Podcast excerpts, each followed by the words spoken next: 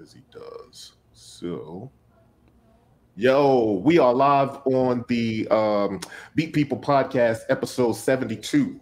And in episode 72, we're talking about the Ensoniq ASR 10, um, another classic sampler uh, but it ain't no drum machine. It's a keyboard, and you know, depending on you know, it's almost like what set you claim. You do beats with keyboards or beats with drum machines. Like there's some people that don't mess around with drum machines that are some of the biggest prolific producers that use the ASR 10. And uh, so this episode, we're gonna be talking about the ASR 10. So welcome to Beat People Podcast, episode 72. And uh, without further ado, let's get started.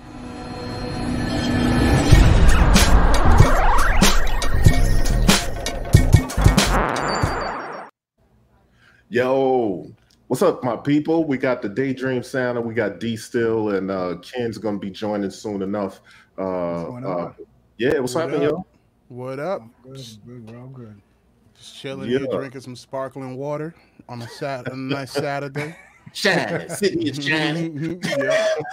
no doubt, man. I, I'm I'm so glad we start doing these focus episodes, man, because there's some there's some gear like if you do like a music tech news show like this uh you talk about the latest stuff and the greatest stuff the newest stuff but you never get a chance to give shine to um the older stuff that kind of shaped all the newer stuff. And so this is one of those machines. I honestly sometimes think it feels like not a lot enough people even know about the asr 10 um and I was fortunate enough. I talk about a lot of the classes. I haven't owned a ton of them. I've been around a ton of them, but this just happens to be one of the ones that I've owned. And I told a story before. I'm gonna just just just start this off with that. Then we're gonna kind of go into like what this joint is. Um, I I, I copped one.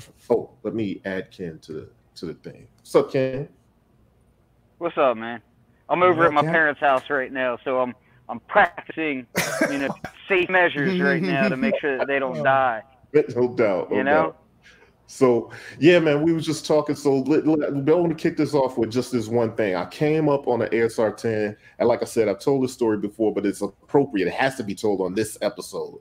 I came up on the ASR 10 for I can't remember, 150 dollars 200 no it was probably it was under 200 dollars. So at any rate this dude said he had one in hollywood hills and he and he and he said the joint was broken. It was static when he moved the potentiometer up and down and and the volume would just go up and down on its own. And i was like cool. I did the research and i knew the parts to get i went to get it. And then he was like a stoner in the hollywood hills in a garage with a bunch of stuff. And uh, he was like yeah bro let me show it. And i was kind of thinking like nah don't plug it in because I just want to take it and go for this hundred and fifty dollars. you know what I'm saying? Anyway, he plugged it in and it started working. He was like, "Sorry, bro, uh, I ain't gonna be able to let it go." And I was like, "Damn!" Then he gave me his record. It was an experimental sort of electronic rock record or something. He gave me wax. He was like, "I can let this wax go." I was like, "Okay." Uh, Man, I don't want your record. I didn't come there for no record. Anyway, I just kept my little money in the pocket. I put the record I got in the car and left. Then he starts running down it because it was like a, a, hill, a driveway, and uh, he starts running down, bro, bro, and and I was like, I stopped, and then. Uh, he was like, it started doing it again, bro. Go ahead and take it. And so I backed up. I gave him the loot and I put that joint in my in my truck. And I as I drove out of there, I was like, woo! right? Because it was a come up. You can't get those in that cheap. Anyway, I threw the parts in there and I used that joint for a year. And I gotta say, it was there is something special about that joint. It sounds different than everything. Yeah. Um, it feels like there's effects on at all times. That there's just something about the sound. It makes it seems like it makes the sound wide and mm-hmm. warm but not necessarily crunchy. you know what I'm saying? It's a it's a weird weird thing, but it's a really dope machine. The ASR was one of the first uh, machines that I felt like it sounded like it had a built-in compression tape thing. Going. Yeah, that. Like, yeah, it had, it had that vibe to it. Um, and I remember uh, the first time that I made a beat on the ASR, I was like, "Whoa, this just sounds different." Mm-hmm. Also, also the just the workflow of keys versus pads yeah. kind of opened up how I lay out my samples. mm-hmm. which is it was just really, really, I would really found cool. that they had they had a more rounded kind of vibe to the whole thing. Like the like the MPC series always felt very sharp to me. Um, Mm-hmm. like it, it just has like an angular sound to it. It's just very like precise and sharp. Whereas the ASR stuff to me always sounded a little bit more um a little bit more smooth and I just found like whenever I sampled into it it was it was something that was more um for an intangible word I'd say vibey, you know? yeah. Mhm, Yeah. mhm. So I'm looking at the specs here on a sampler. It says it was polyphony, 31 voice polyphony, but the sampler was Sigma Delta 64 times oversampling, 16 bit, 30 kilohertz, or 44.1 kilohertz variable sample rates, 127 wave samples, and up to eight layers. So I don't know what the signal. The eight Delta, layers was the big thing. The Yep. eight layers is crazy. Yep. yeah. But uh, whatever it is, I'm sure it had everything to do with sound because, uh, yeah, you could set things up to be 16 bit and 30 kilohertz. It don't sound like no ASR 10. There's a lot more magic in that than just those two things. Yeah. Yeah, yeah, yeah. I What- don't know much about like that the sampling algorithm, but there's it's this one bit oversampling thing or the 64 times over. There's something in that in how it actually samples that makes it a lot more accurate in a way, but it, it really does sound different. Yeah, it does, man. I, I noticed when I would throw stuff in there, for some reason it just sounded bigger and like there was some mojo on it. I can't really explain it straight Well, up. Well, check this check this out. Here's here's why one thing that I used to do on the ASR, um, where you know it had like sort of this mod matrix where you could assign the LFO to different things, and before this whole you know cassette lo-fi thing was out, I used to just modulate the pitch of my samples Mm. with that LFO on, very like softly, and I would Mhm. mo- modulate the pitch and I would modulate the filter and the, just the level of my stuff, so it would sound like it had that warbly tape yeah. cassette thing going on. And I, and I literally wouldn't sample any lo-fi machines. I would just do it with the LFOs Mhm. built into the ASR, and that was one of those really special things that that machine had. That LFO and also the multi-mode filter, which is pretty wild to me. Yeah. You got Uh, a lot of options there. hmm Yeah, it had two digital filters in series, one low pass and one high pass, up to four pole filtering with 6, 12, 18, 24 dB octave slopes. Yeah, Huh. it's it's There's fire. effects discs too, man. The effects Yeah, that you the can get for disc, it, that's and, uh, a all that. trick That right stuff, there. like that was one of the the other things about it. Because to me, it was there was always like a like a, a lot of people would use the MPC in tandem with the ASR. Mhm. Um, but I, I also remember like a lot, you know, back in the day, a lot of us it was like you either had one or the other. Like you know, not all of us had that kind of that Yeah. kind of cash to have two That's two right. machines, or it was like. Or it was like I would have an MPC and my boy would have the ASR, and then like when we would kind of like hop on each other's gear and all to get to know it, it was like, damn, these effects are so much better. like they Mhm. were just leaps and bounds uh, more usable in my opinion than, than what was on the Akai stuff. Mhm. I, I want a rack version of the ASR 10. That's what I want. I can I- Yeah, I have to pick one of those up because the keyboard is cool, but I don't got no more room for keys. Like Yeah. I, I just don't have room for keys in my, my lab. Um, but yeah, that, that ASR was really. I'm trying to remember what the output of the ASR, what the back of it looked like. Hold on, I'm trying to. So look well, I this. remember you could get that expander. Um, There was wait, there was an It- ASR. Talk about it. Well, who? What's what expander is that? I don't recall that. Hold on, let There's me an look. eight output. wasn't there a? Uh, if I recall, there was an eight output expander that was in like a. It had like a black box. Yeah. Am I Yeah, thinking so- of the right thing? Yeah. If you get This get is the a rack long time ago, so I'm trying to refresh my mind. Yeah, if you get the rack version, it comes with eight outs already on the back. Yeah, I think that's the Um, reason why I want the rack one because it has that. Yeah. But if you get the keyboard, you have to buy this expander thing that gives you uh gives you eight outs. Um if you if you're yeah, if you're into multi-tracking that sort of thing, it kind of helps. So how did it, how did it connect then? If it was an eight out thing, was it like a uh, was this proprietary cable that connected this this Yeah, output? a, a very proprietary cable, not the cable itself, but it actually passes digital audio Mm. or digital control from it. Oh, Um, that's oh, cool. wow.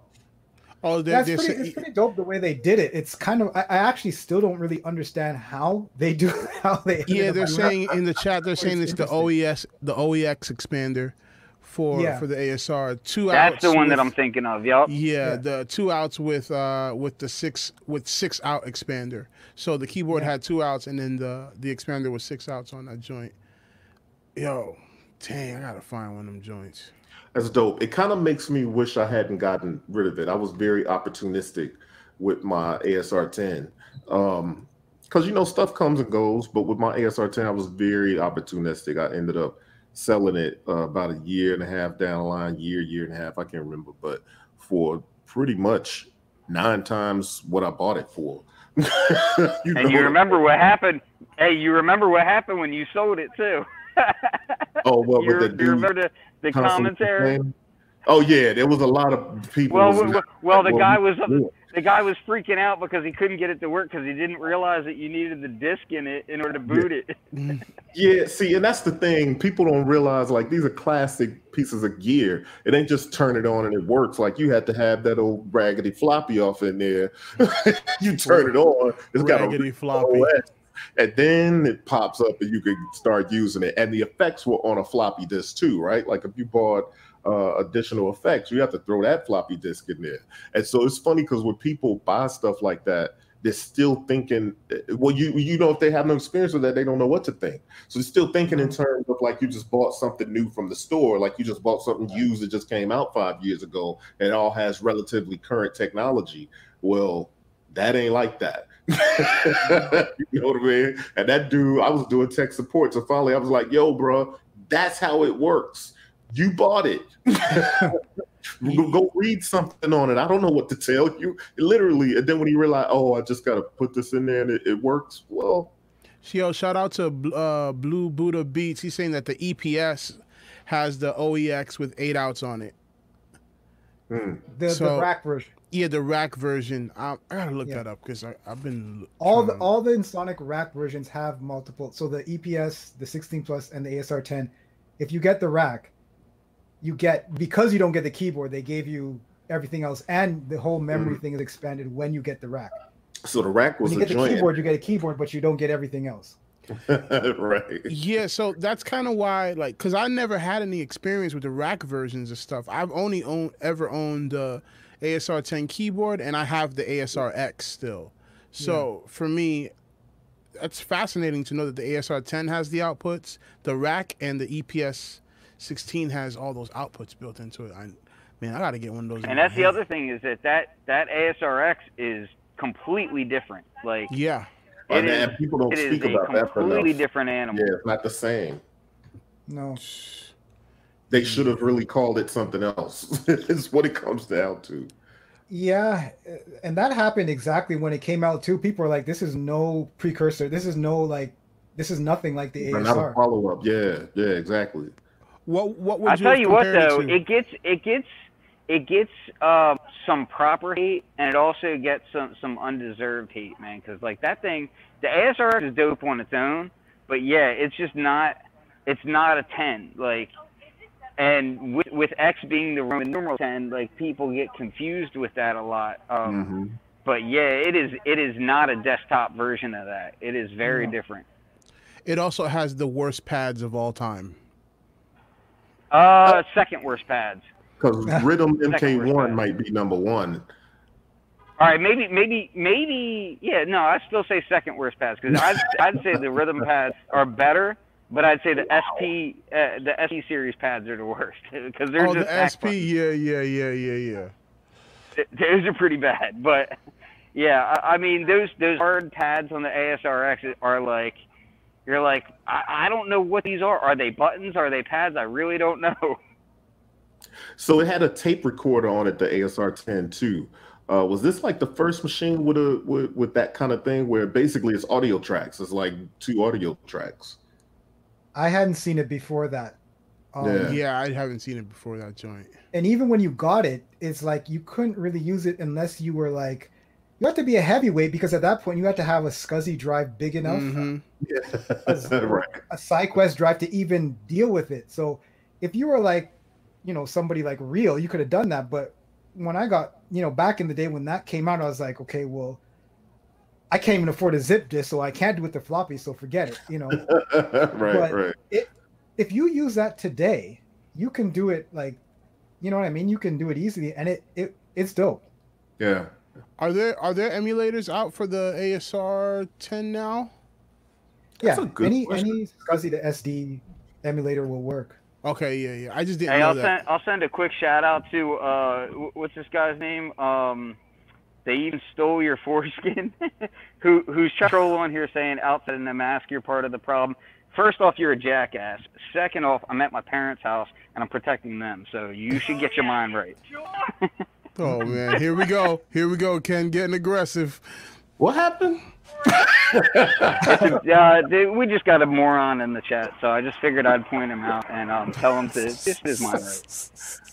Yeah. It's, get it- it's it's it's a beautiful day out, so I can do that. I can I can yell at trolls today. Oh there man. you go. Oh, here we So go. anyway, yeah, uh, one of the other things about that ASR that's that's really interesting is the fact that you can process your sound through it, Hmm. and really when you when you run samples through it, you can still retain a lot of color on it. Um, yeah. It's Mhm. funny because I remember when um, when I was doing stuff with Native Instruments and they were first starting to implement the um, the SP and the MPC 60 vintage modes into the machine, they didn't include the ASR because they said that they did not uh, find that it colored the sound enough, and I thought that that was insane. like that to me was just like very Wow. counterintuitive because I have a lot of friends who actually just they keep their ASR not even to really make beats on, but just to run sound through. Hmm That's I why I have, that. yeah, that's why I have I mine. did that a lot of look that was the major part of the, the way I used it when I had it was really to, to kind of process sounds like you know I did some sound design when I had that thing where I would just kind of run things through it and sample out of it I could then use whatever my workflow was um, Mhm. with it because I just kind of wanted to wet it with that sound um, hey so the daydream sound you have a few videos on the ASR 10 um, and so there's this one that I want you to talk about. It says ASR 10 and MIDI Sprout equal great vinyl emulation. Right. Okay. So Yeah, man. what what was the experiment there? And like what, what was kind of the results of of what you were doing? So the MIDI Sprout, it's a it's a biofeedback converter. Basically, takes electrical pulses, turns it into MIDI. Mhm. So I use that to, because it's so subtle, it will generally fluctuate over time to anything. It's uh, this thing here. Hmm. And when you use the MIDI port to hook it up to a plant or even yourself, it will just spit out random MIDI information. So I use that to what was I doing? I was uh, hooking it up to a filter and the pitch to slightly move it over time. Okay. So it's random, like you can't control it. So it just Yeah. does. It's not frequent. So I was using that to just emulate the way vinyl would move by kind of That's dope. emulating like just a turntable actually spinning. And Yeah. it sounds pretty. You know what I mean? It's subtle hmm and it doesn't take you anything to do. Like you don't have to use a MIDI. You don't have to use this. You can use anything. And right. it, it really adds a sort of you know organic feel to samples. Dope, dope. That's a dope experiment, man. Um, so what would what would you guys say, like with the ASR 10 and MPC and SP 1200? Like, I mean, we mentioned this before. You think the ASR 10 is like one of the most slept on, or is it kind of like that secret weapon? More people got it than we realized. Because when I just looked up, you know, famous users of the ASR 10, it was two columns of names there. Like, it was a lot of names.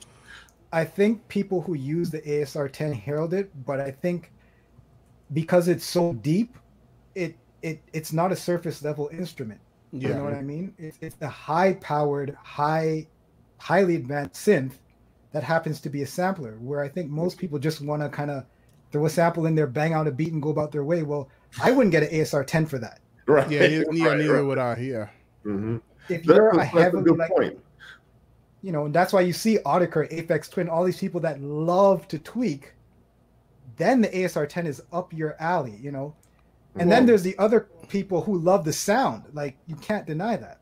Mm-hmm. Yeah, my ASR 10. The, one of the first things that we did with it is we sampled the organ at church, Oh, dope. Oh wow. and and we had a whole organ laid out on the ASR, and it was like, but it was like this really like goopy lo-fi version of the organ that we had at church, Mhm. and it was really. I still have the floppies. Some. I don't know. That's dope.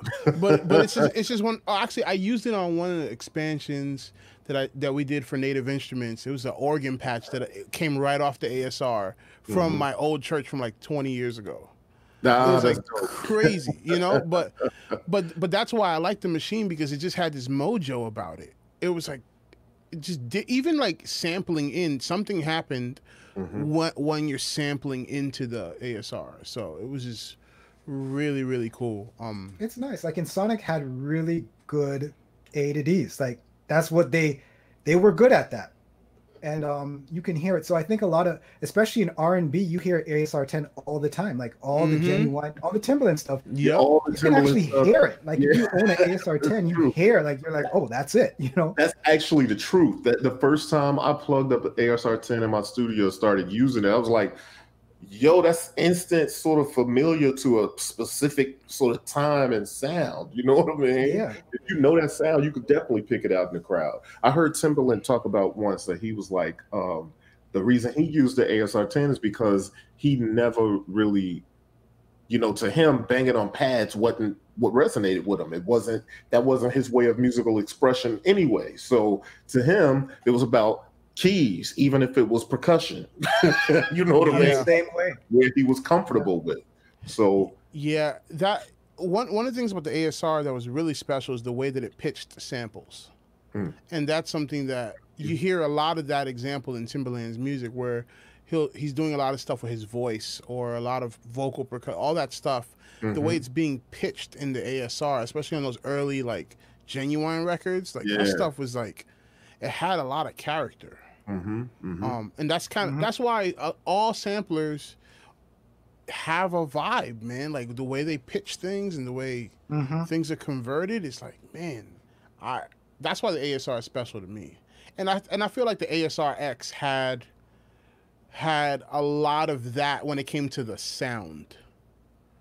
It wasn't the same kind of workflow, but the sound, the result that you got of it, like chopping samples on the ASR X, was pretty cool to me at least. Um, but I wouldn't. I would never go back to it though. No, so that's it's- it's- interesting. Go ahead, go ahead.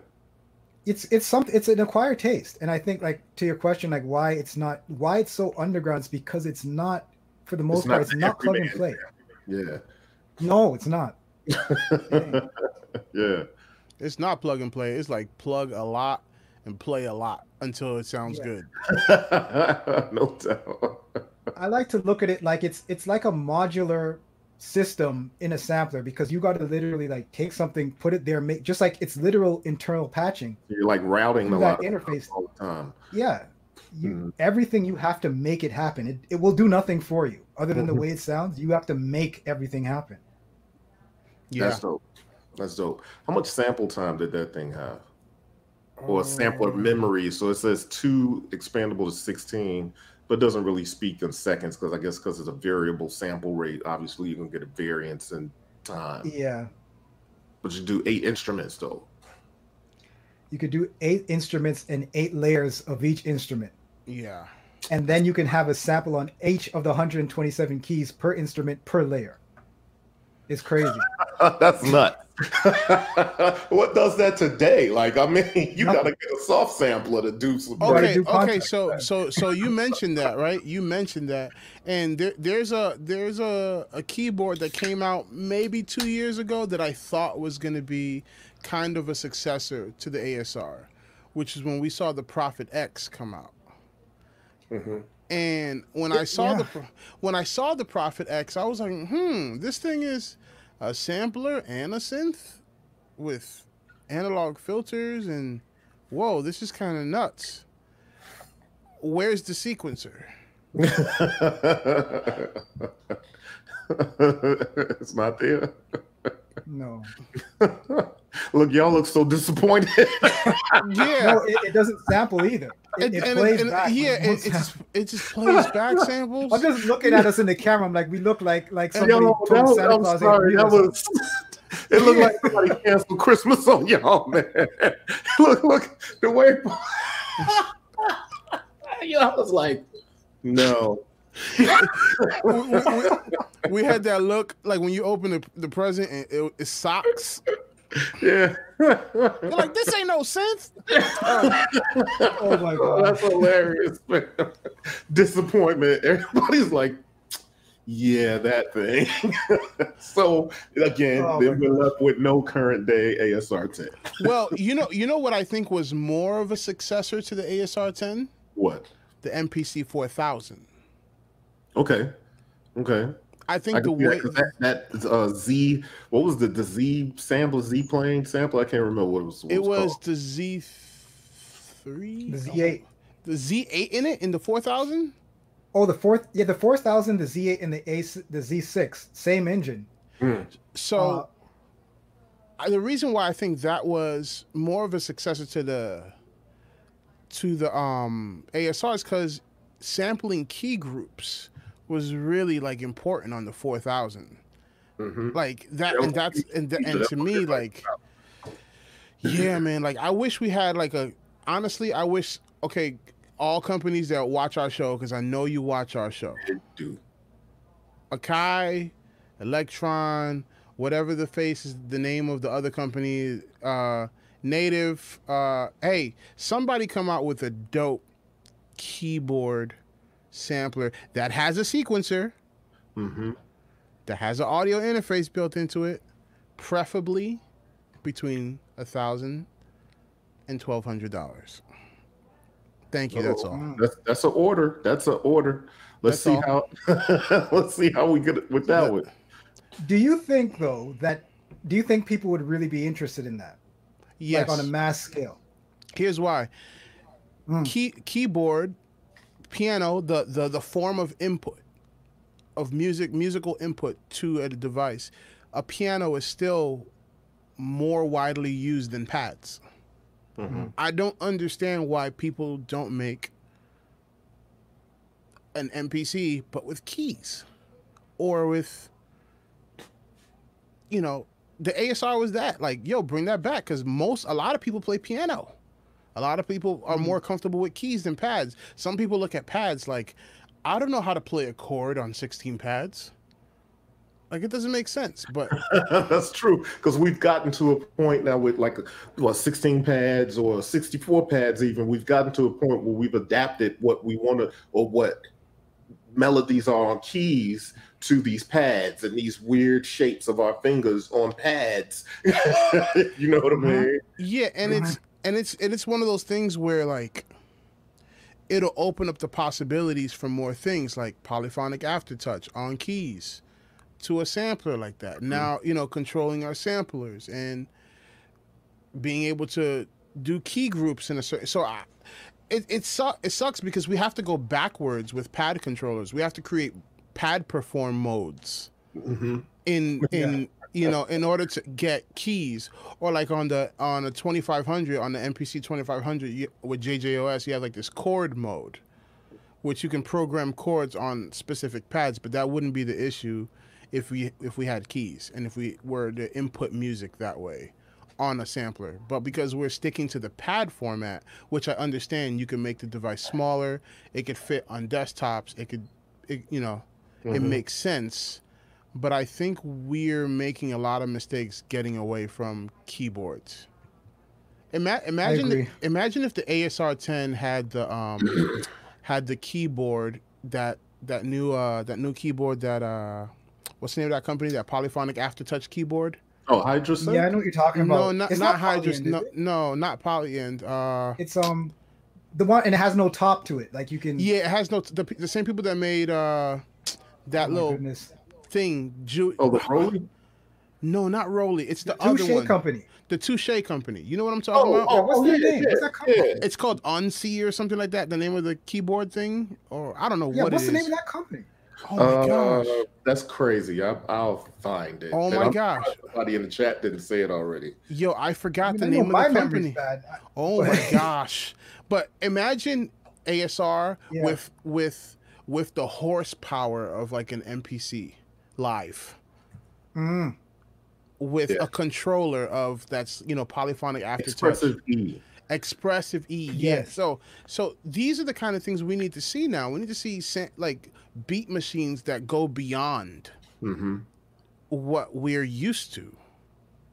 Because I think that's what we're missing. I think companies are chasing kind of like what the other companies are doing, and just putting out horrible versions. It's like putting out clones of each other, and then like the sixth clone just is missing a leg, and like you You know, know, I saw in the chat like the, the quantum is kind of like yes, the closest thing that I see that I'm like, you know what? Quantum. I Yeah. played yes, it. it's yes. The quantum is crazy. but it, it, you know, it's got a sampler tacked onto it, so it's Mhm. it's not really full blown. But that is the closest thing that I've seen. Um, that I'm like, you know what? This is this is pretty good. You know, Yeah. Yeah. And and what are these? What are ASR tens going for now? Because I, I feel like anything that the more we the more we or anybody else that The does more we talk about it, is uh, the more the price goes up. We they're still cheap, man. Service. you know what I They're mean? still Okay. cheap. Okay, so I see them right now. I see one for six ninety nine, and I see one for fifteen. Woo. A G, To me, that's still a steal. That's still a Yeah. yeah. That's that's that's really For what really you're dope. getting, it's a steal, man. Yeah, man. Oh, this is dope. Yeah, that's dope. I mean, a, a couple years ago, you couldn't find uh, you couldn't find it because I wanted the rack mount. I think that's really what it came down to. I planned on when I got rid of my ASR 10, I planned on getting the rack mount version. Um, just because that's a it's a behemoth of a machine. That machine is huge. I don't know if people realize that. I had a hell of a time shipping that. I should never ship that shit. It, it was huge. heavy, man. Uh, I should have been like pickup only because it was such a hassle. I had to find a, a boxes plus place and I had to go in there and them dudes they was running around to all the big shelving units trying to find boxes and you know the, and we got to get the master packer. Hey John, and then this guy comes out. He knows all the stuff about all the boxes ever. he packs it up and said Hey, such a big joint. hey, at CC Funk One, yo, I'm with you on the sequencer on the ASR 10. It was it wasn't as flexible as I wanted it to be, and that's kind of why I ended up going more Yeah, I- I MPC. That's kind of why I ended up going more MPC than ASR because that MPC could let me be a little bit human as I as I wanted to be, and the ASR too. But it was just quirky, man, and Yeah, it's an acquired taste, man. It's like craft beer. You you really have to like like that stuff Yeah. to to really you have yeah, it's not for everyone. And that's you know, it's that's I think that's what's kept it kind of like just held down a little bit. Because the power as powerful as it is, it should be like it should be like top tier as far Yeah. as you know, a desirable item. also that shit was heavy. Yeah, it was really heavy. So it's, it, it, Mhm. to me, it feels like it's one of those machines that's kind of polarizing. Either you love it or you hate it, uh, or, Mhm. or either you love it or you don't even think about it. You know what I mean? One or the other. And and I gotta say, I never really got into the sequence on the one I had. That's why I used it mostly to grab samples for other reasons or sample stuff Mhm. basically use it as a processor. And this is why I wanted a, a rack mount version of it because I was like, this joint's taking up too much space for what I use it for. you know what I mean? And I end up running with that thousand dollars and doing something else. Probably bought some Euro rack. That's probably what I ended up doing. Yeah, you know I- what? Now that you mentioned that, you're probably going to see some type of revision of the ASR10 in Eurorack before you mm-hmm. see like a real, you know what I mean? Something. I don't know what Yeah, you you could. Yeah. guys do, but you know, Yep. they might be a little bit more willing to take that on. I can see that. I, I think, and I think that's kind of the, the dope thing about Eurorack because it's kind of like the engineers or the designers' playground. You know what I mean? You Mhm. could play with different ideas. You could dig in, and and and then all the time, every time, it's independent companies doing it, so they kind of have a little more leeway to do things without the fear of like dropping a bunch of R and D and not getting the the yield that they think they need from it from being a big company. Because you know these independent companies, you know, it's like, hey, it's me and this guy, and so we got time. Corey, why don't we do this? Why don't we throw some samples into the assimilator and dial up Air. and dial up the uh, the specs from the ASR and see how they how they. I think uh, it would get pretty close. yeah, because we because we did it with the SP12. Remember, we, we were talking about Mhm. SP12 and we dialed in those settings. We are like, ooh, Yeah. this is, uh, The assimilator reminds reminds me of the ASR like right away anyway. You know, just that sweetness you get. It, Like- it's it's got a really sweet sound, um, and then the layering thing almost like so you could put a sample in there, but you could have eight slices of the sample. Um, uh, like I was saying to somebody the other day with the with the with the assimilator, it's eight tracks, and a lot of people use it as like eight, eight separate drums, like uh, so it just becomes an eight track drum machine for a lot of people. it could be now- more than that. Yeah. It could be so much more than that because now you can put a sample, slice it on one track. You can put like a, a few different samples on one track and address them with CV. And so now you have this whole thing, and then you can dial in all of those settings, sample rate and bit depth, and any a few other things too, uh, to get close to almost any of those old Ensoniq and Emu machine sounds. Also, Okay. Dave Rossum told us himself the the A to the D um the DAC that's in the in the assimilator is one of the most high quality ones that you can get. Mhm. That's why it sounds so good. yeah. So Yeah, man. yeah, I man, I'm so bad I got rid of mine. I have to pick one up again. Yeah, that's gonna be a problem. B. Jeez. that's gonna be a Yo, it, speaking of Eurorack, remember if you guys do seriously get the rack, remember like with the ASR 10, you can plug CV into it. It does accept CV, Mm-hmm. so you can it will play really nice with your with your Eurorack, like really nice.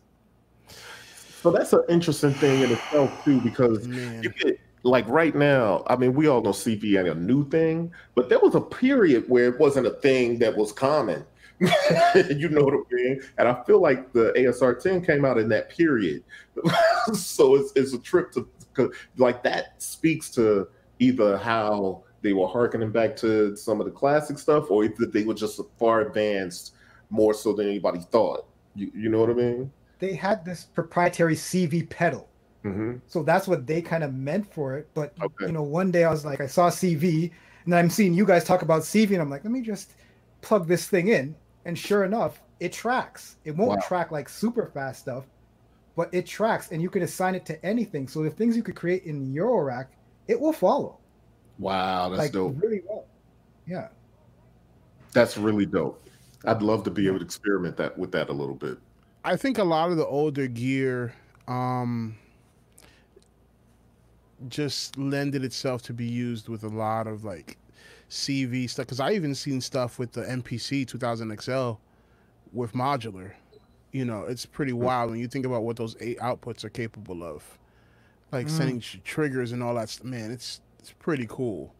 So Yeah, so Voltage controller, um, Shiro, he was saying he like I didn't get that. I'm like, he says, I mean, a little bit off topic, but he was like, he uses actually like audio out to clock stuff. I'm like, how are you doing that? He's like, I just, you know, basically ping his modular stuff, and it, I never Yeah. thought about doing that.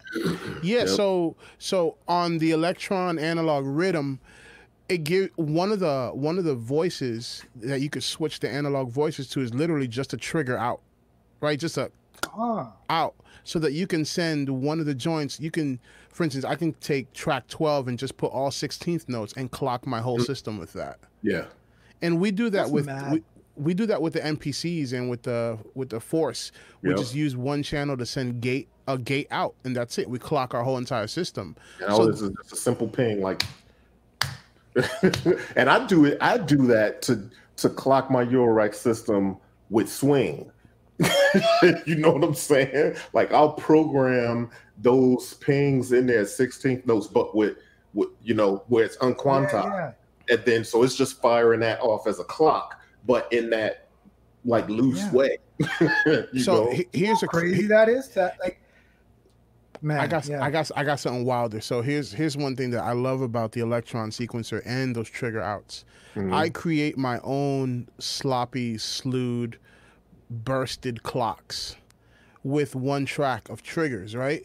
So what I'll Mhm. do is Mm. first first note is a single note. The second note is ba brr, then ba brr, like doing all this crazy like ratcheting as a clock. Yeah. So now I'm mm-hmm. so now I'm sending that to the clock of my system, and everything's all wonky and mm-hmm. like drunk sounding, which is cool because the rhythm gives me the ability to send out an actual sequence as the clock. And that's Yeah. super dope for me, and it kind of blows my mind all the time. And it it That's gives me the ability to have a lot of feel and and wonkiness to my beats because the clock that I'm sending is ratcheted Yeah. and there's a bunch of wild stuff happening. So it's it's really, really, really fun. And that's what we can do with a lot of these old machines. We could just send out triggers that's basically a sequence Mm-hmm. Mm-hmm. and just do some wild stuff. Yeah, it's just thinking outside of the box. You know what I think is, dope though too, and and actually, Daydream Sound, I want to ask you too, but it just reminded me uh with So 100 brand, he was saying like, yo, I still use my MPC ASR 10, even though there's all kinds of new stuff that he may have and may like or whatever, but that muscle memory of all of it. So not only about the muscle memory, but um what's the like okay Daydream Sound, when I think of vintage samplers and stuff, if I want to know something, I'm looking for your channel. Yeah. Yeah. you know what because Yeah. I already know that you've put in the time and the research and the experiments, and Yeah. you know, not just the time and like, oh, I just came across this, but like you've been using a lot of these machines for for many years, though. Yeah. Uh, what is it about those older machines like the ASR 10? Uh, do you think that there's something that you dig about those over the newer things? Yeah. Uh, over the newer things, I think. in general, I guess. yeah in the asr 10 and any Ensoniq sampler like that it's because they're so advanced so i just can't you can't exhaust it like i'm still learning and i've been using it for well over 20 years like Yeah. going on 25 years i've been using this thing Mhm. and it's still i'm still learning i'm still doing new things because it's so open with the Mhm. newer samplers newer manufacturers do this thing where they're like looking to the consumer like oh do you want me to put a bit reduction in this do you want me to make like so Stop true. asking me what I want. Like, do something Make new, something. and then I'll make my mind. You know what I mean? Right. That, that, that's why so Ensoniq did that type of thing. Yep, yep. Um, a daydream. That's this is why when I when I when I bought my Octatrack, I knew that it was going to be a machine that I was going to own for the probably the rest of my life. Because I'm just Yeah. like, I'm never going to fully learn this thing. It's just, this is going to be a journey. That I- Yeah, like it- like I'm like this is wild. Yeah, the Octatrack and the and the ASR 10, it's similar where it's like you make it's like choose your own adventure. You get in there and then you make it happen. And it, it's open enough that it lets you do that. Other samplers, it's like, nope, I can't let you do this. Nope, you can't do this. You can't do that. The ASR 10 doesn't do that. Yeah, You know? Neither does the Octatrack. Yeah. I, That's dope uh, because the thing is that I've always heard about the Octatrack. It's fun for me, and and fun, uh, listen, like like you said, you've been using some of those machines for over twenty years, whereas I've been around a lot of machines, but like I said, I own the ASR 10 for a finite amount of time, and and I use it for some very surface stuff, just kind of siphoning the sound up out of it and moving on. You know Mhm. I won't even lie about that, but that idea that uh, something like this is that kind of open ended because I've always heard incredibly dope stories from users like D Still and and Voltage Controller about the Octatrack, about how open ended it is, and it could be whatever you want it to be. Some people have will write it off as like, "Yo, that workflow sucks. I can't deal with it." But the people I know that dug in realize just how open it is, how kind of open ended you can make it be whatever it is. It can adapt to your workflow and even start to adapt your workflow. Yeah. It's actually exciting for me to hear that that the ASR 10 is kind of in that family of things. yeah. Yeah, that's why I've been using it for that long. It's like I can't. You can be like, I want to do this, and you can go on the ASR 10 and do it. You just have to figure it out.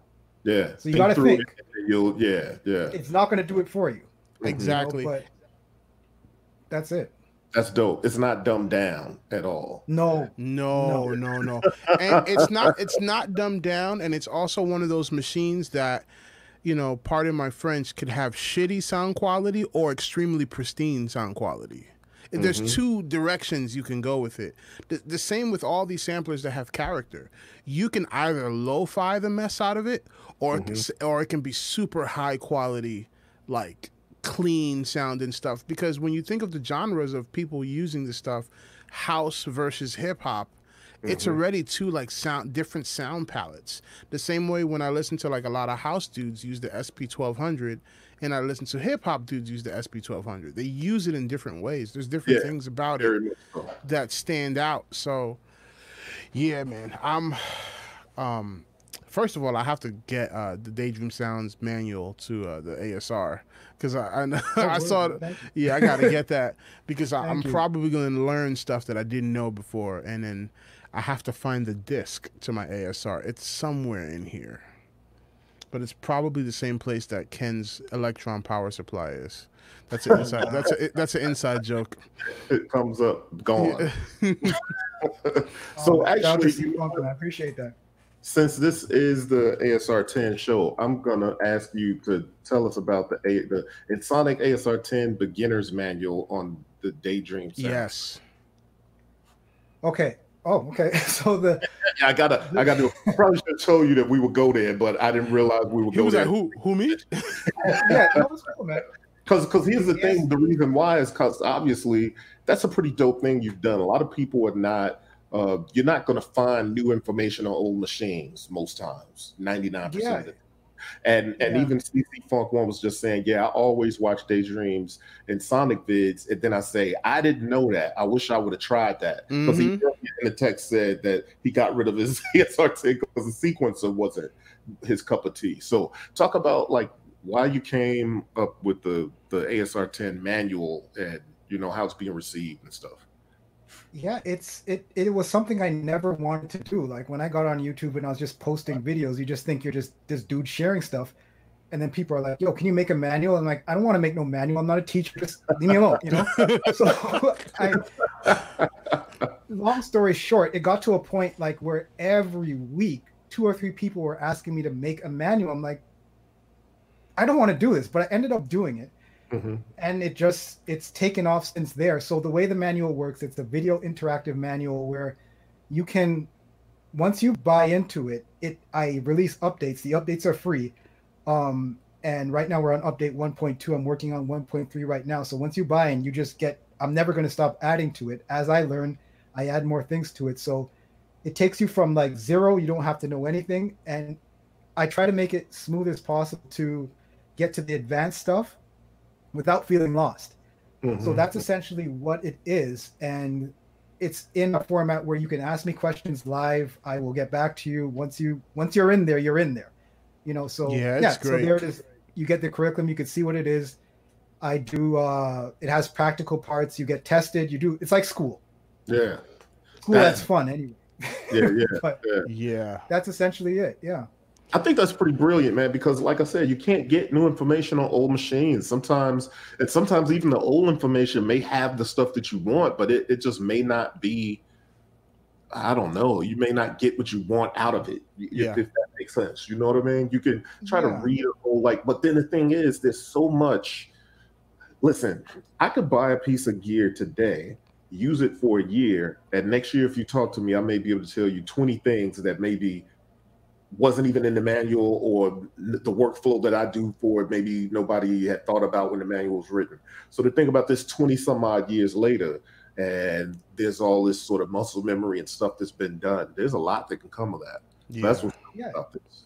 it's a it's a deep deep instrument and that's the thing about it it is so expansive that once you if you commit to that thing you can really you can go buck so i you know that's what the manual is designed to do Mhm. um i think the thing is like because all of us we're up there in age it's like you use something and you see people asking you're like just figure it out you know you can what's wrong with you The, Right. gru- But the grumpy take old man response. You've spent the past how many years learning this thing in, in solitude, and somebody coming into it now, you can't treat them like that because I was at a point where I'd be asking people, like, you know, I'd just be in the studio watching people trying to figure this thing out. So yeah. that's kind of where it's come from. And you've gained a ton of knowledge that way that Yeah. honestly you don't even think about. Like you just it's it's a lot of stuff we could take for granted that way just because eh, this is a part of my regular everyday life. You don't think about Yeah, that. yeah, yeah. I, I always I always say that you know I suffered the hours in the studio so that my kids can learn how to mute one sample to another. You know, it's like you know, like right. like I'm like, hey, you know, I th- my 30 years of experience of making beats is also that my kid can have three minutes of knowledge. Like that took me 30 years is gonna take him three minutes. Yeah. So Yeah. I'm just like, man, that's why old dudes are valuable. And well, and that's the other thing too. You know we're what? I, great. we're we're we're the oldies, the goldies, man. What you I don't think is- realize it, man. You wake up one day and you're like, "Oh, I'm old now. Like I'm the old guy." But You're, you're the young guy in the room all the time. Now you're the older guy in the room. Like, how the hell Yeah. did this happen? but what Exactly. what that makes us is it makes us walking encyclopedias. Yeah, yeah. Which is why I could tell you, and, and I mean, you know, it's not like Ensoniq could come and tap anybody for any information that's not really around, but I mean, that's a whole nother story. But the idea that we've spent all these years learning things, figuring things out, not to even proclaim to be the knower of all things, but I do think it's dope that some of these companies come to the people in this room and other people that do similar content and stuff like that and and get like okay what is that that you do? What what are those kinds of things? Does this make sense? Now a lot of times they don't listen until way later but sometimes they listen and things get better for that so that's what i think is dope i mean you know you got somebody like masada who you know i've literally seen his contributions to what a lot of people um, yeah. Yep. you know what I mean? A lot of people are using a lot of stuff on on NPCs today that literally come directly from Masada. Co- Mhm. Corey, you know what's really interesting? So, you know, because me and you are on this two two K XL journey right now, right? So I haven't used the two K XL in probably a decade, Yeah. right? I Yeah. haven't even touched one in a decade.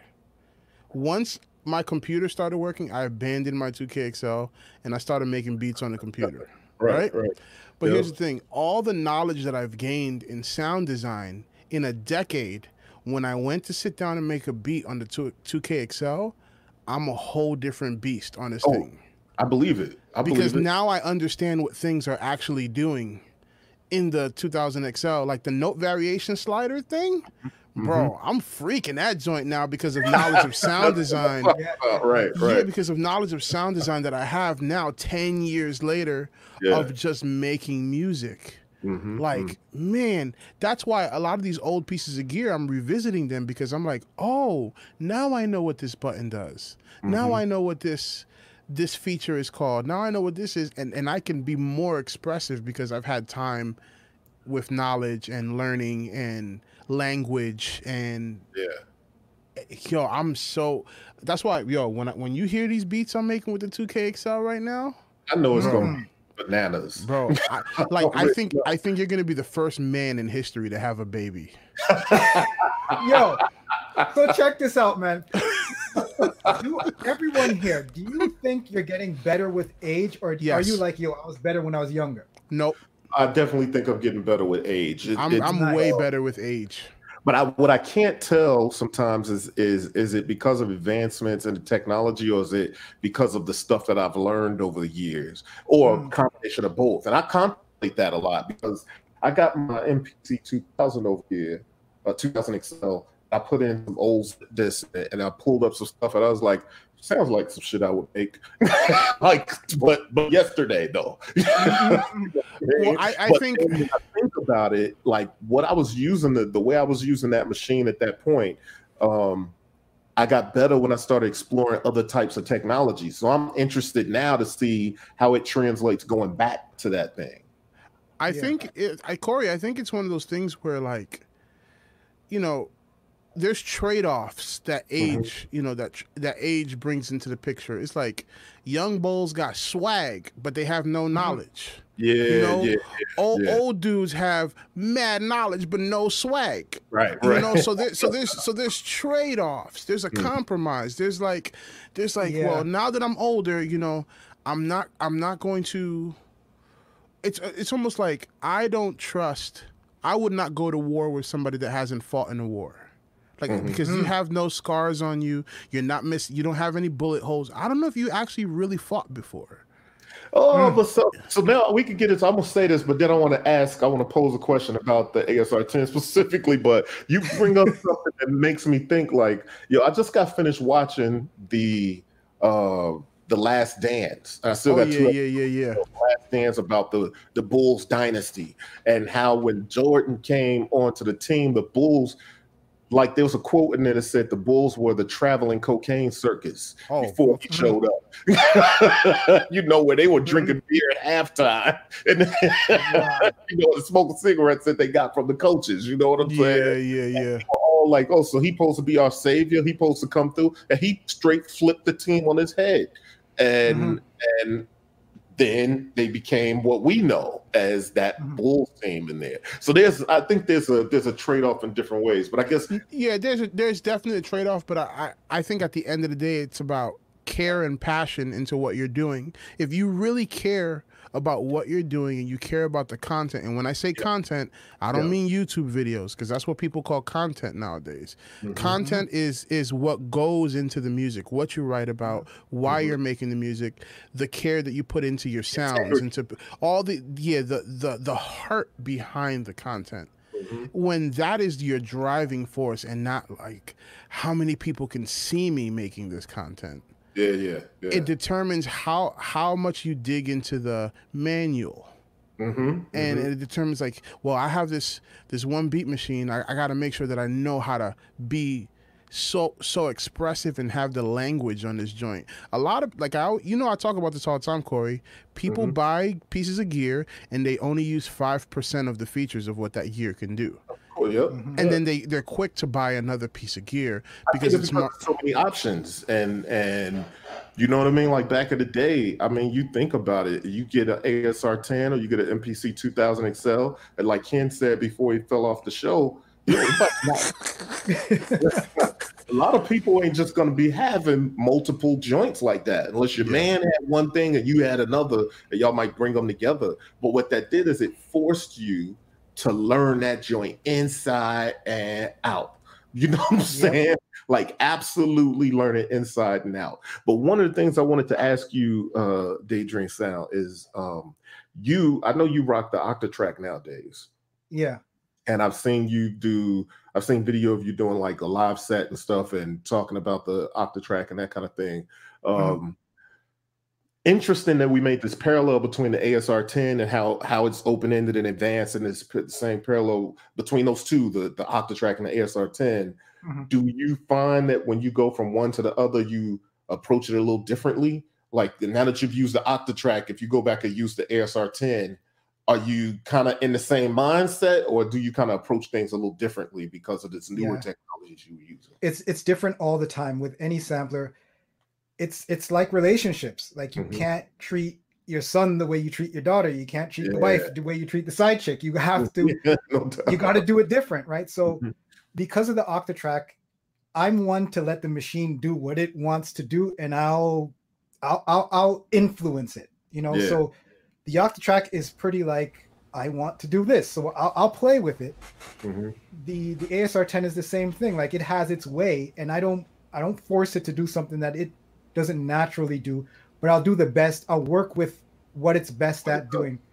And I think with any piece of gear, you have to do that if you want to get along with it. Otherwise, it's just it's conflict. You know, mm-hmm. you kind of got to give and take with gear. So it's always yeah. different, even though they're both open, even though they're both similar in the fact that they let you go in there and tweak whatever you want. They're yeah. still different, but. Mm-hmm yeah, that's kind of the way I, I look at it. Somebody uh, autograph mentioned uh, nobody could afford to buy and sell like that back then. You bought yeah. a machine and you learned it or died trying. Yeah. Yeah. that's straight, that's well, the truth. Well, also and that the oh aftermarket thing wasn't like it is now. It like you had it wasn't. local called the reader and like you know you maybe could find something in a reader or then or or it be something used on the show floor at guitar center. And it's not like they had a whole section for that. Well also, also corey he, here's another thing that's real important. That's why that era was where people started to have definite defined sounds in the genre. Mm-hmm. like mm-hmm. the the dudes making beats in the East Coast using a specific drum machine had a vibe, right? Mhm. You Yeah. know, Primo sounded the way that he did because of the, the MPC that he was using. Mhm, You mhm. know, but then but then you had cats on the West Coast. I remember Battle Cat using the same MPC, but using it in a whole different way Yeah. because they're fo- they're focusing more on key groups than Right. samples. Mhm. So it's like Yeah, yeah, because the West Coast was about more playing and creating melodies and grooves and and you know, um New York was about sampling. It was more gritty and and like I, I remember Andre 3000 saying something I thought made so much sense about the different sort of hip hop flavors in the different regions. It's like, yo, if you go to New York and you see how New Yorkers dress, act, how the, the city looks, and it's all concrete, hard things, big buildings, fast talkers, moving quick. Like the music sounds like the environment. it sounds makes you industrial. Yeah, it sounds. You know what I'm saying? When you go to the West Coast, it's like beautiful with trees, but there's something in the neighborhood that's got a, like an undercurrent to it. You know what I'm yeah. saying? So so Peter Kadar Music mentioned, you know, it's it's just like jazz sounded different by region. And that's Mhm. one thing that I know. Like I, the New York cats bop different than the West Coast cats, and they bop different than the Canadian cats, and they bop Yeah, different Southern than yeah the Southern cat. You know they got you know the same the same uh, dialect that they have in their language. Like the twang is Mm-hmm. the same thing you hear in their chords yeah, yeah, uh-huh. yeah. Word. you know and, and that's very important because that's kind of what we're missing well it's it's it's good. I don't i don't think it's a bad thing here's the thing. Culture is so mixed now that west coast and east coast that sounds don't really kind of like have their own pocket anymore. Everybody's doing everything. But dialect is still something that's very important when it comes to music like right. where you're Yep. from is going to determine like how your drums bang Mhm. because where you're from priority might not be on drums it might be more on chords yeah, it might be more on melody. might yeah. be, you know like hmm like down south cats they use two drum sounds hmm That's right.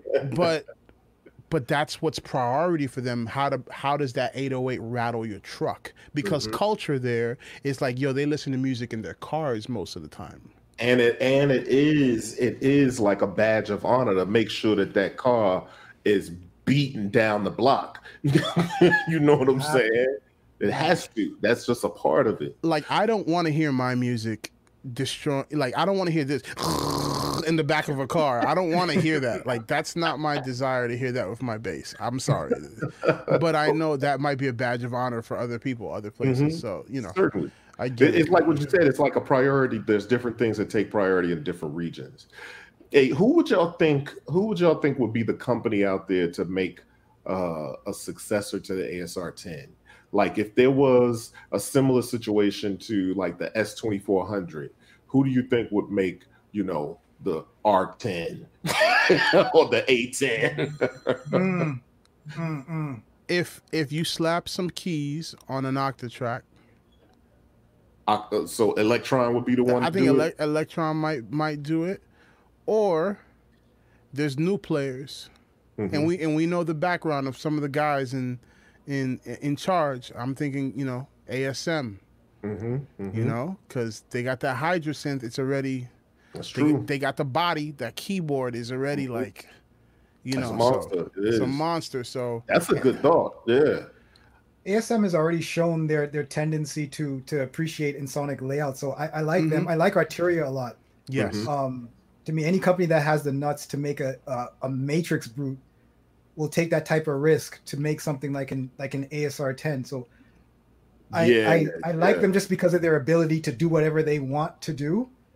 Um, That's the risk. That's They pretty much it. with that. That's a good point because like you got to say, like when when I think back to the time the day that I saw the damn MatrixBrute for the first time, I was just sitting there like, well, what the hell is this? Nothing looks Yeah. like this. What is at this? that No- time too. Yeah. that's how I felt when I saw the Origin. Yeah, yeah, exactly. Because it had that kind of flavor too. The So Or- that's interesting. Arturia could be, you know, I don't think that, but then again, who thought that they were going to do analog synths and kind of be at the forefront of the Yeah. analog revival or sort of resurgence. So yeah, Yeah, they man, they, they like do what that. they want to do. pretty special. Here, here, here's where I'll flip it on on its head. It might be an app. Yeah, it could be. 'Cause we Yeah. saw seeing that with the SP twelve hundred. It might, yeah, it might be an app, or or if Roland, you know, if they ever decide to, you know, not be rolling anymore, they could. But I'll tell you what, Kontakt is very similar to the ASR 10. Like you got the layers. You Yes. got it's. It really reminds me of that. You know what I mean? That that kind of thing there. Like Yeah. That's Well, yeah, man, I- Because wasn't Ken I- actually saying that that was one of the things they were looking to when they were uh, emulating different things as they were kind of building machine and and yeah, Maschine has a little bit of the ASR vibe. Mhm. Um as far as like just how it operates but Mm. the mojo see i'm i'm i'm waiting for there, there's certain technologies that i've been looking at like for instance uh the company McDSP that makes plugins Yep. they just they just came out with a a box called the a8 and the a16 i believe it's called and what it is it's it's a bo- it's an analog box that can become anything you want it to be Mm. it's it's fully analog, but it could be a compressor, it could be a limiter, it could be a summing mixer. So mm. there's they have a technology where you they can DSP the digital end of it, but all I know what the, you're talking about. I saw you- that. Yeah, and it's seven seven thousand dollars for the sixteen channel, and I think they just they just came out with an eight, and I don't know how much that is, but Yeah. obviously ha- half of that probably.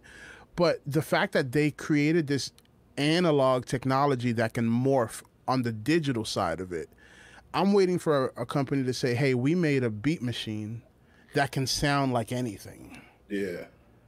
Word. that's what I, that's what I'm waiting for. But see that that here's the thing. So it's Ar- funny Arturia because is in the sampling game, by the way. They just dropped the the Fairlight and also the Mellotron that you can sample into it yeah. and playback sample. So they technically are. So just wanted to correct And, that. and that's one of those kind of sleeper situations that you never know how that might appear in later products. That's a big beta test right there. Yeah, you know what I'm saying. That's a that's a that's an interesting interesting point. But I have to go back to when I think about stuff like the ASR 10 and other samplers. Um, I really feel like your rack is that playground where those kinds Mhm. of things start to happen. You have stuff like the ER301 that you could build Mhm. just about anything in. And then like I have to keep going back to the the uh Rossum Electro, father of the SP1200, the Rossum Electro uh Assimil8or that can get really damn close to a lot of those things, man. And um I kind of think that's a sleeper in itself. But whether or not one of those companies want to translate those things into a new box that markets that may remind people of the ASR 10 remains to be seen, though. Th- that just reminds me, I need to figure out some way to get a whole Rossum system. That's what that is word. that would be nice. I've never Yeah. seen that before. Exact, exact. Well, well, they they did have the first systems. Yeah, They, yeah. I, they, I think they had the those first uh, uh, Emu modular systems. Yeah, back in the day. But I mean, you, you you don't see cats like I got the Trident here and I got the Evolution here, and I've often thought like, yo, it would be dope to have a whole row or so of just Rossum stuff. And but that means you know that's a lot of like they got some pretty heavy hitter modules. Every they don't make no BS modules. One of them. Hey, uh, DDS, did you see um, their Panharmonium? Yep. What What was your Yeah. thoughts on that? That that's a pretty wild. I, I always like what the what the older like the seasoned guys do because and this is what I'm saying their mentality is the mentality that we need to have like did anyone ask him for that he's like No. no, I'm doing this because I think it's good you know Hmm. so yo you make something I'll play with it and I'll come up with something all on my own and that is hip hop Yeah, we say it all the time about the SP and the MPC they Mhm. didn't tell us to go sample drum breaks in there and be sampling James Brown we just did that Did it. they Yeah. didn't intend for us to do it, but we did it. So with something like the Panharmonium, when I'm listening to things like that, I'm like, I have no idea what I would do with that, but the fact that I could do a lot with it, I will come up with something. That's right. Like That's it's right. only a matter of time, you know. Yo, shout out to Kerry Cases. He asked, uh, not to take it elsewhere, but what do we think about remakes of the 60, 3000, or 2KXL? I don't think we should remake them joints.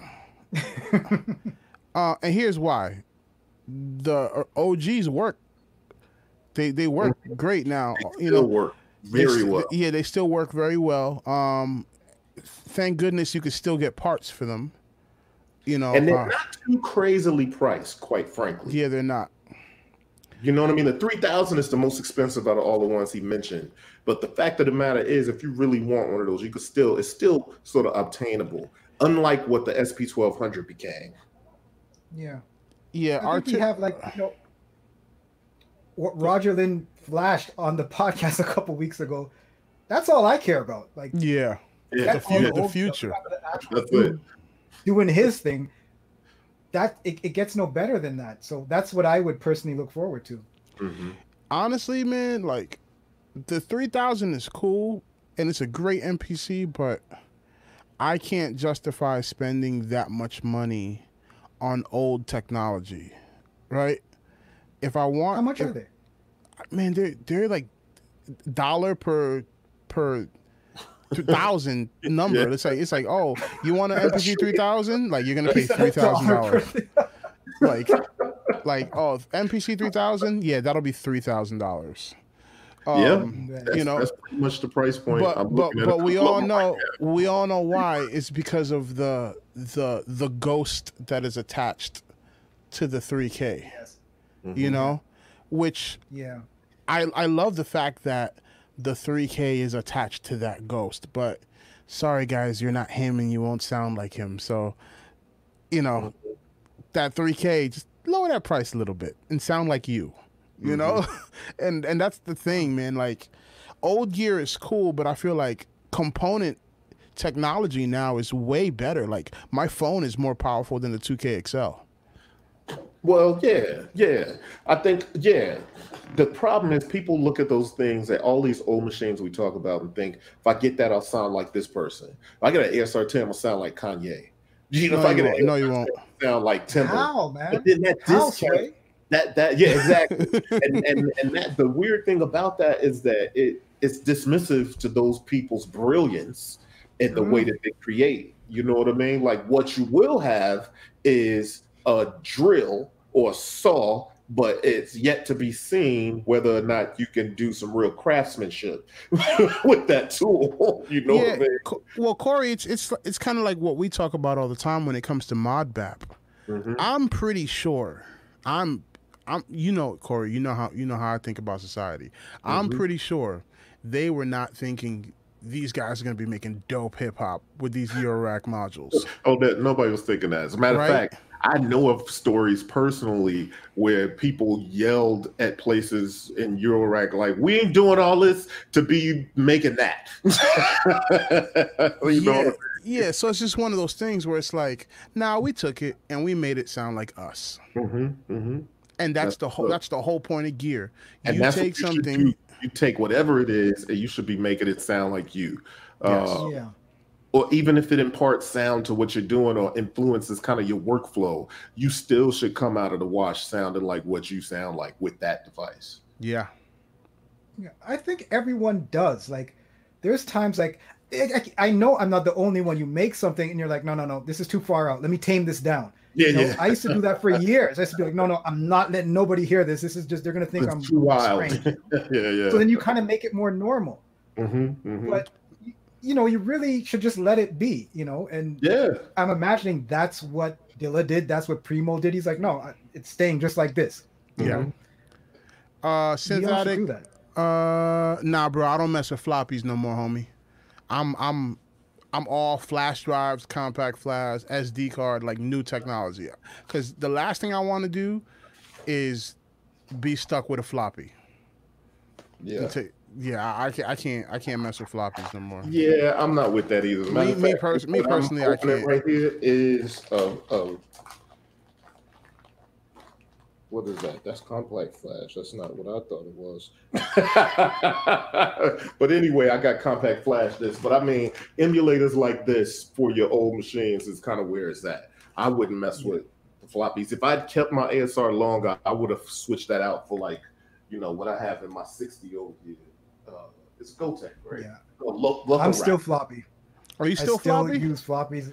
Um, I think that's part like of them the process some for you. reason. I was see. I was gonna say that. I'm like, I know you like it. I know you like the floppies. this is just like um, that's just a little bit of them for, but I would imagine because with- like that stuff from like the 90s and like there's still there's even some things from the 80s in there that I that I've gotten from other people wow. that it's because they're so small I could put a little bit of an idea on that disc and it's there like it's it's Mhm. quicker in that sense where Yeah.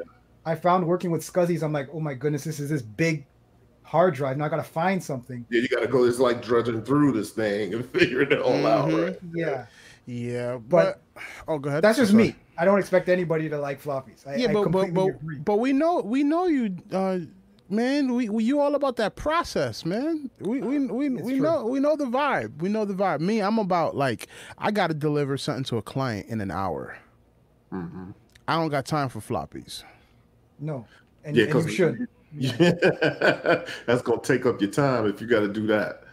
Bro, right now, yo, that's why I don't met dude, here's how spoiled I am. If it's not a SSD, I'm not messing with it. if it doesn't have the speed, here, here's here's where I'm spoiled. If it's not as fast as my phone, I'm a little that- spoiled. Yeah, you you definitely spoiled if that's the case because not a lot of things. I mean, especially when you talk about the classic stuff, hmm right? Like that that takes that right on out of the equation at that point. Like like Corey, remember uh, the other day in our in our Marco Polo, I was telling you like, man, mute groups on the 2000 XL is the biggest headache in the world. yeah, yeah. because I could only mute seven That's- sounds, and then the rest of it, like why why give me you know four banks of sixteen pads if I could only choke seven sounds? Mhm. Thanks, Akai from back in the day. yeah. but I, I'm yeah. glad they fixed that. You know, uh, So I think, well, I wonder was that kind of stuff dictated by certain limitations, uh, like because people have even people that design stuff have weird ideas of what they should limit based on a limited technology that they're designing stuff with. Like, and you'd be like, but you can do this, and it'd be like, yeah, but we're gonna eventually hit this ceiling, and so we're just gonna limit it at this to stay safe. I think I think uh, music genre determines features of what gets implemented into things. So like once point. they once they started to do the research, it was like, huh, these guys are chopping samples on our sampler and they're playing it this way. Ah, we need to implement a feature where now more than seven sounds could be in a mute group. Oh, you know what? Let's create the concept of mute groups. Let's create this. Let's create, you know, let's have envelopes not only just do this, but have it affect this too. So mm-hmm. it's like as music changed, as music culture changed, as new genres were being developed, developers are sitting back like, oh yeah, ratcheting needs to be part of the way sequencers work because that's what modern music sounds like. And we need to give them a way to create this thing, whether it be with envelopes or with the sequencer or with so that's that's why I always bring up these two companies, Akai and Elektron, because they both do the same things, but they approach it in different ways. Like they they approach uh, how to do something, how to achieve a sound, but in like the polar opposite ways. Um, and but it's all based on how music is changing and how and what the demand of people like. For instance, the Digitakt doesn't chop samples, but you can sequence uh, start points Yeah. Mm-hmm. based on you know the so older samplers back in the day. It was somebody showed me that back in the day where at that point we were taking uh listening to the record and saying I want that part, pulling the record back and trying to catch only that part. mhm. You know what I mean? Pulling the record back and trying to catch only that part. Where then somebody blew my mind. It was like they sampled this long thing and then they copied that to different pads and changed the start point. And me and my guy looked at each other like, now today that may not sound like much, but I'm talking about this was the '90s though. Oh yeah. yeah no, I feel you. You know what I'm saying? So we like looked at each other like, "You see what he just did? Like that was crazy." Mhm. You know what I mean? But but a lot of a lot of those techniques too were also based on sample time. yeah, So a lot a lot of guys they were like, man, I'm gonna just sample eight bars rather than go in and sample thirty times of different little slices. different little stuff. Yeah, you yeah. know, so a lot of it is just technique that we don't really have to deal with because we have unlimited storage. right. Yeah. So a good thing to bring up now that we're speaking about chopping is that with the ASR 10 in the 90s, you could have gotten 127 chops using no extra memory. Yes. It's Great. a large feature. Yes. I think the oldest video I think on the internet is actually Kanye explaining how he did it. But the, because the ASR 10 has eight layers and 127 uh, uh, slots, it uses the fact that you're never going to play any 32 of those samples, which is its polyph- whatever the Mhm. polyphony is. It's like 24 or 32 or 36. Since you're never going to be playing two chops at once, you can now chop up 32 samples and never copy the memory. It's just referencing the start point. Yep. That's you know, wild. so And It's- and it's that nuts. you could also modulate the start point too. yeah, you can modulate the spot, but the thing is you're not eating up memory. Yeah. Yeah. Dang, y'all gonna ma- make me have to bust out my ASR, man. Jeez. It's dope, man. oh, It's dope. And that That- and that was never for the intent of chopping at all. Like it it just allows you to copy the sample without it allows you to reference the sample without copying the data. right. Had nothing to do with chopping. I'm pretty sure they were oblivious to chopping, but Yeah. for the process of synthesis, it's massive. Yes. Because now you could create super big pads and modulated pads without eating up memory. Their whole thing was memory, yeah. and that's the way they got around it. Now, for a hip hop person with chopping, that works out beautiful. yes. You know, so That's brilliant, actually. That's pretty brilliant. And see, that's the other thing about the companies who are creating these machines. It, it's like that kind of stuff being thought of for synthesis and that kind of thing. And then we come along, we being hip hop or urban music or just, you know, current music at the time, because it's probably Mm. more than just hip hop anyway. But come along and to start to use that technology. The astute mind uses that technology to do what he's wanted to do or been doing even better, though because the tool has these features. That's that's really dope. That's real yeah, dope. man.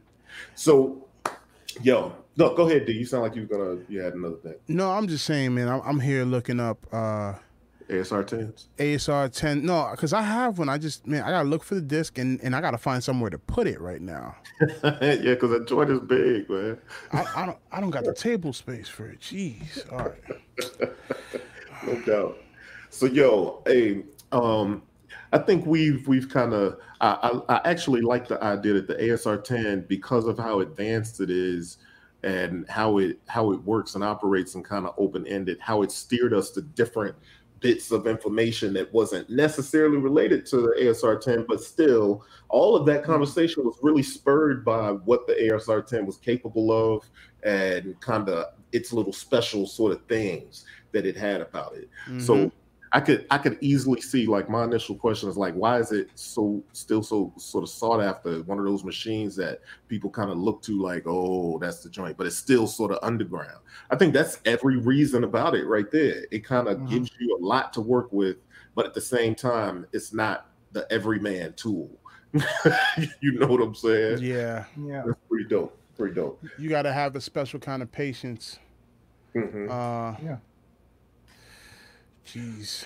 So, yeah, man. I just want to uh, say thanks everybody for stopping by. This has been another episode. Thanks to Daydream Sound for stopping by, man. You Yeah. know, Thank you so much, my brother. For Yeah. having me. that knowledge is, is indispensable and invaluable, and we we love having you on. You, our brother, love talking to you. Well, thank you, man. Appreciate it. You're always welcome. Thanks So, for yo, having me. Everybody on there, make sure you subscribe to uh, the Daydream Sound channel. Yes. You subscribe to B Boy Tech Report. Make sure you stop by beatpeople.com. and patronize the site, uh, MSX Audio, or patronize their site. And yo, if you got an ASR 10 out there, make sure you go to the Daydream Sound site and uh, get get that course, that's that manual for real, for real. And uh, yeah, support us all so we can keep doing this content that uh, we as a community know and love and like. Wait, wait, wait. Somebody just asked a really cool question. It's like, yo, I wonder why Alchemist stopped using the ASR 10. It's because the MPC 2500 just blew it out of the water. There you go. Just saying. well, that's a good answer. I could go with that. Yeah, Me too. Me too. yeah, No I, uh, yeah. Because I'm like, oh, I know the I know the reason for that. You're like, 'cause- ooh, ooh, I know this one.